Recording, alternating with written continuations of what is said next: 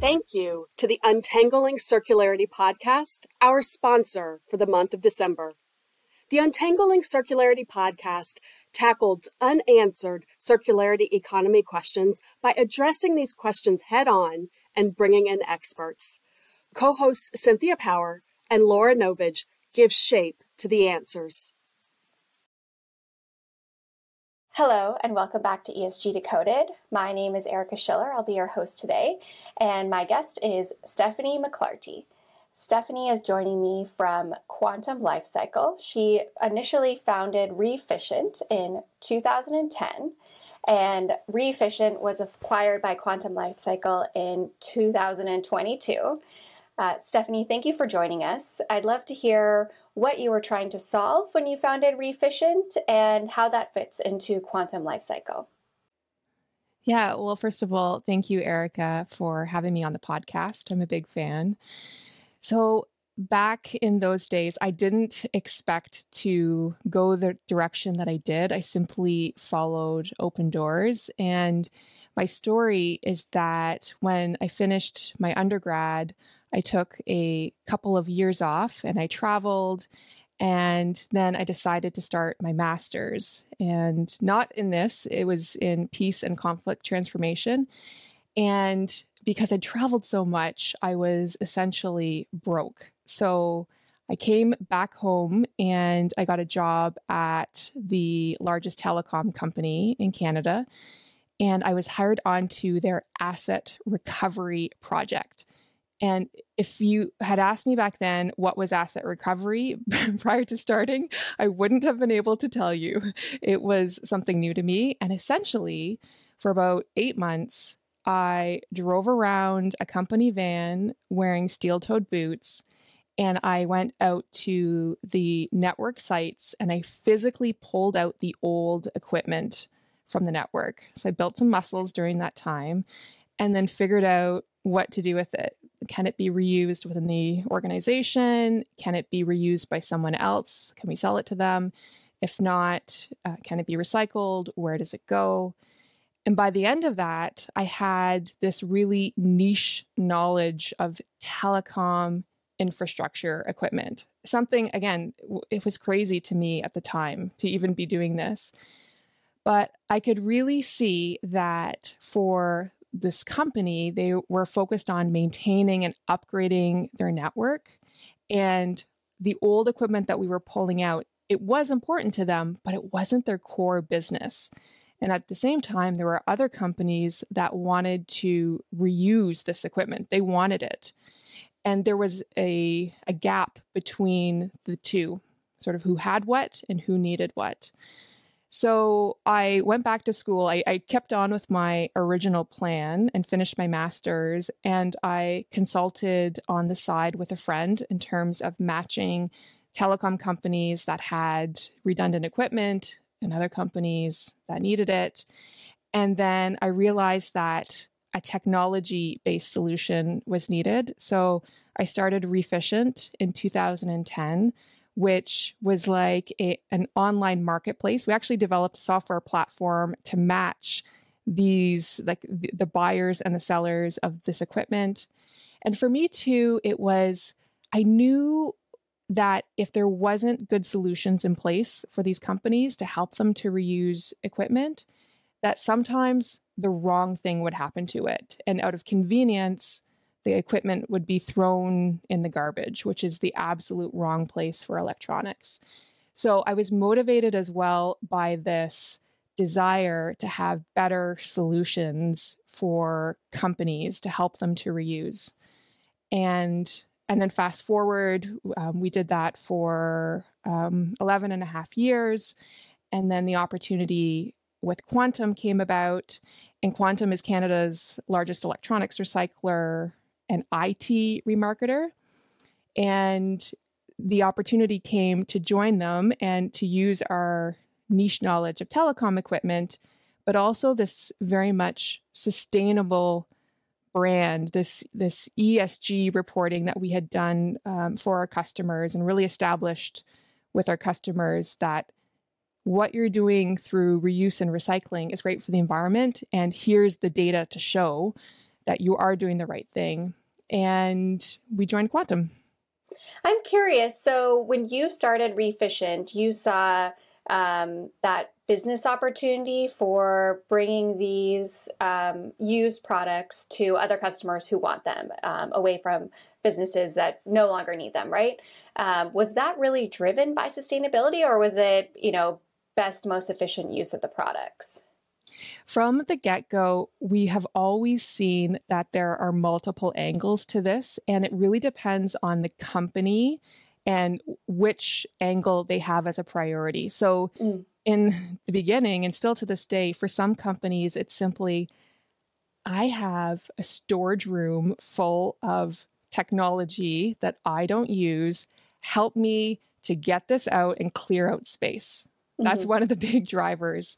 For others, it's they know there's a financial return. They want to make money back on the sale of the assets for reuse. Mm-hmm. And for others, it's very much a sustainability driven perspective where it's the we want to do the right thing with it from a responsible management of it and we want to show that we're doing the right thing from it the really cool thing in this space is that you really don't have to choose which angle you are most motivated motivated by that there are this is a, a, case where you can be great for the environment and it makes sense from a business standpoint from a financial standpoint as well.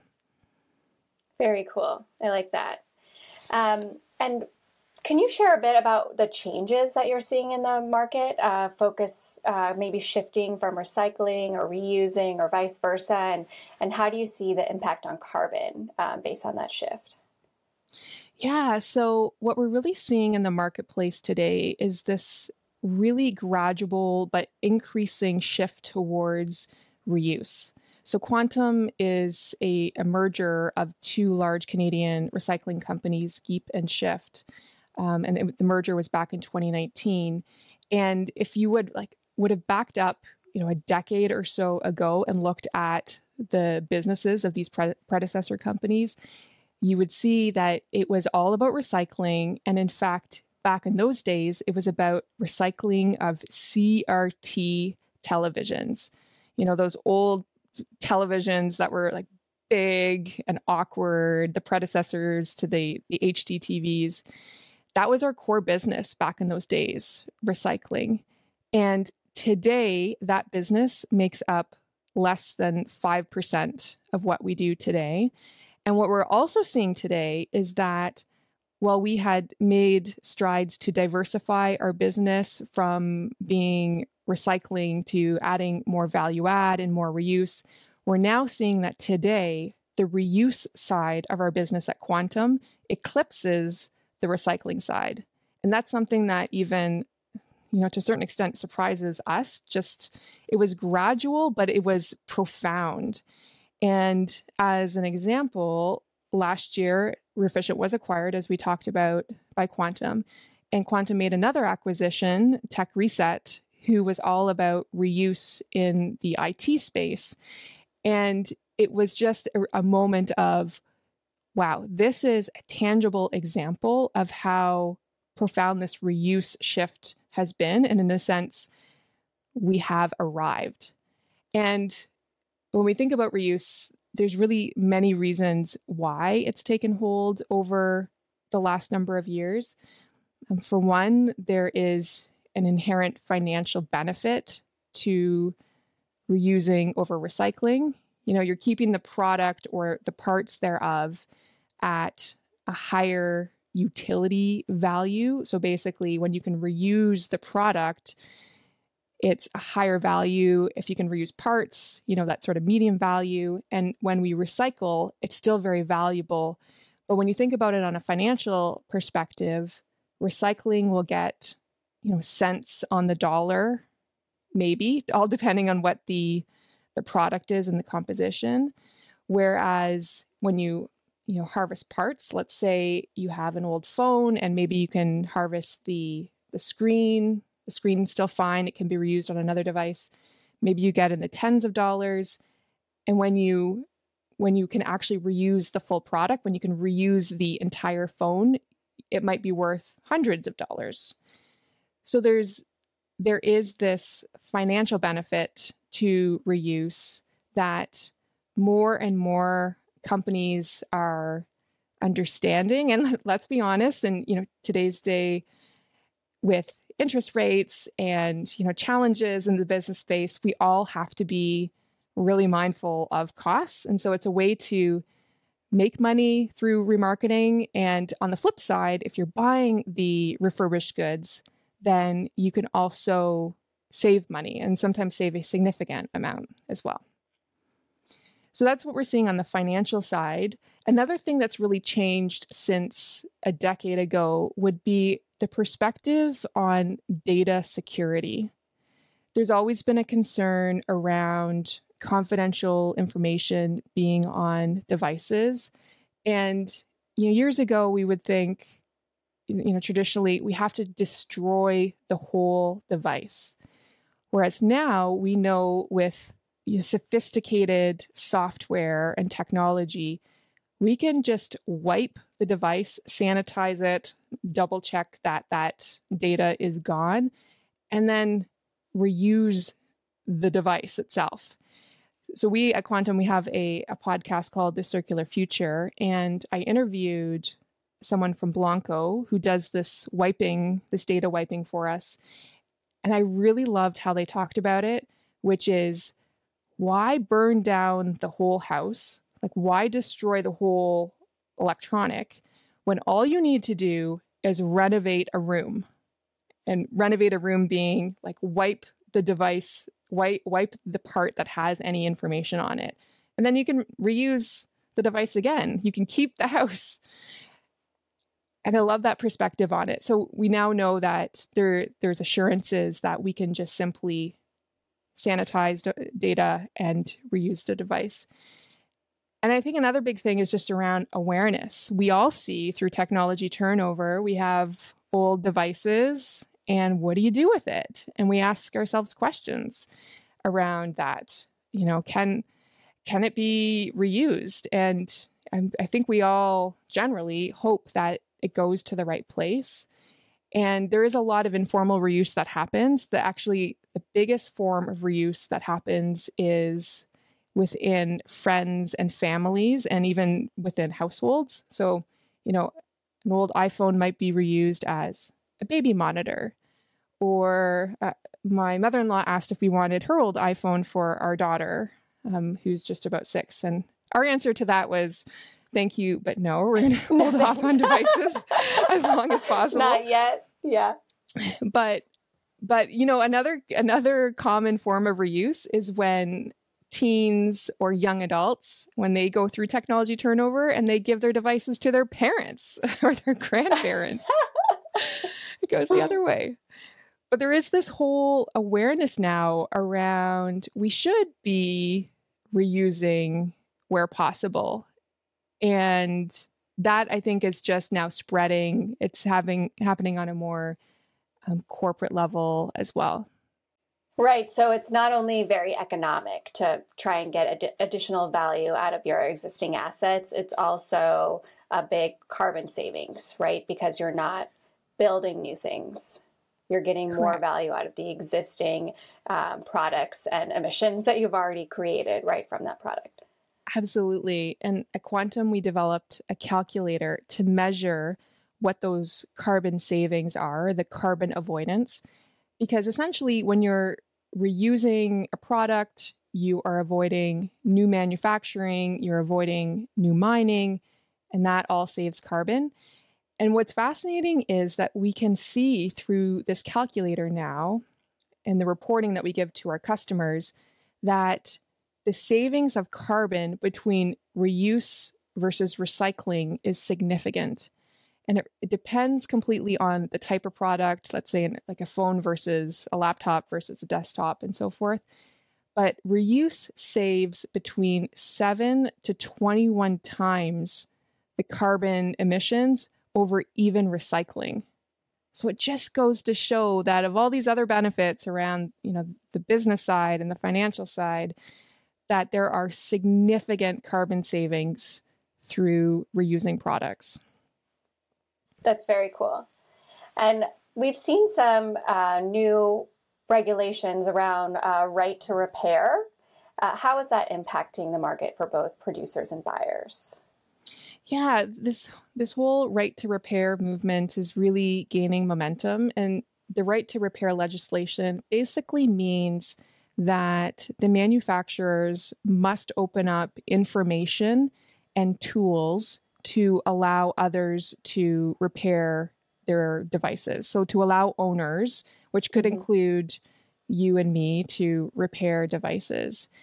And what we're seeing is that, on the one hand, there is this pushback from manufacturers because for them, it's it's a concern around potential, you know, confidential or proprietary information, right. also safety concerns. But we're really seeing this big consumer movement towards we need to repair. And there was an mm-hmm. interesting study done in the EU which showed that when they they polled consumers, 77% of consumers said I would much rather repair than buy new. And so this legislation has been coming out. There's been um, legislation introduced in the EU and Australia and in Canada. Um, there is legislation coming out next year in the US. Minnesota and New York have both passed legislation. And what's really significant is that just recently, California was the latest state to introduce a Right to Repair Act. And what's significant about that is that it is because California often sets the trend for the rest of states. So a lot of mm-hmm. states follow if California does something, believe it or not.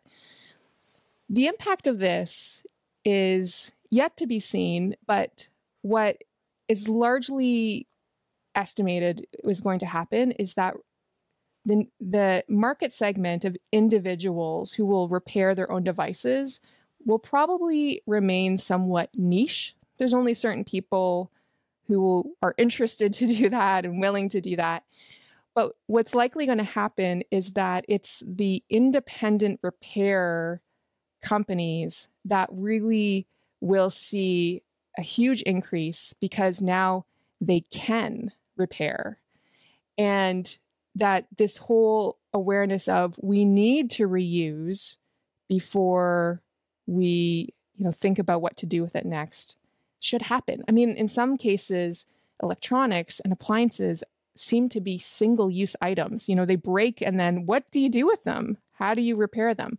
Well that's what it's going to change. So we will likely see a, a shift in the market over time and i'm hopeful that it's just going to increase this whole we need to reuse as part of the circular economy. Yeah, that's exciting. And I would think even if a couple states pass right to repair regulations, as a manufacturer, are you going to make an individual project product for each state? Right? It's a little bit easier to say, okay, what's the what's the minimum threshold that I can sell in all states? Right. So I think that would be another driver for um, impacting all states, even if only a couple pass it. Um, but I, I, do think that's exciting, and I agree. It's, um, I mean, I'm not going to get out those little screwdrivers and take apart my my electronic devices, but I'd be happy to have the ability to find a business that can do it for me. Uh, yeah, and we're and also seeing well. exactly, and we're also seeing it's also caused the manufacturers to start to roll out new services, new repair services mm. in response to this. So it's been a little nudge to to for even for them to repair or to offer services to repair that are more prevalent than they might do today. That's that's a nice trend. That nice trend.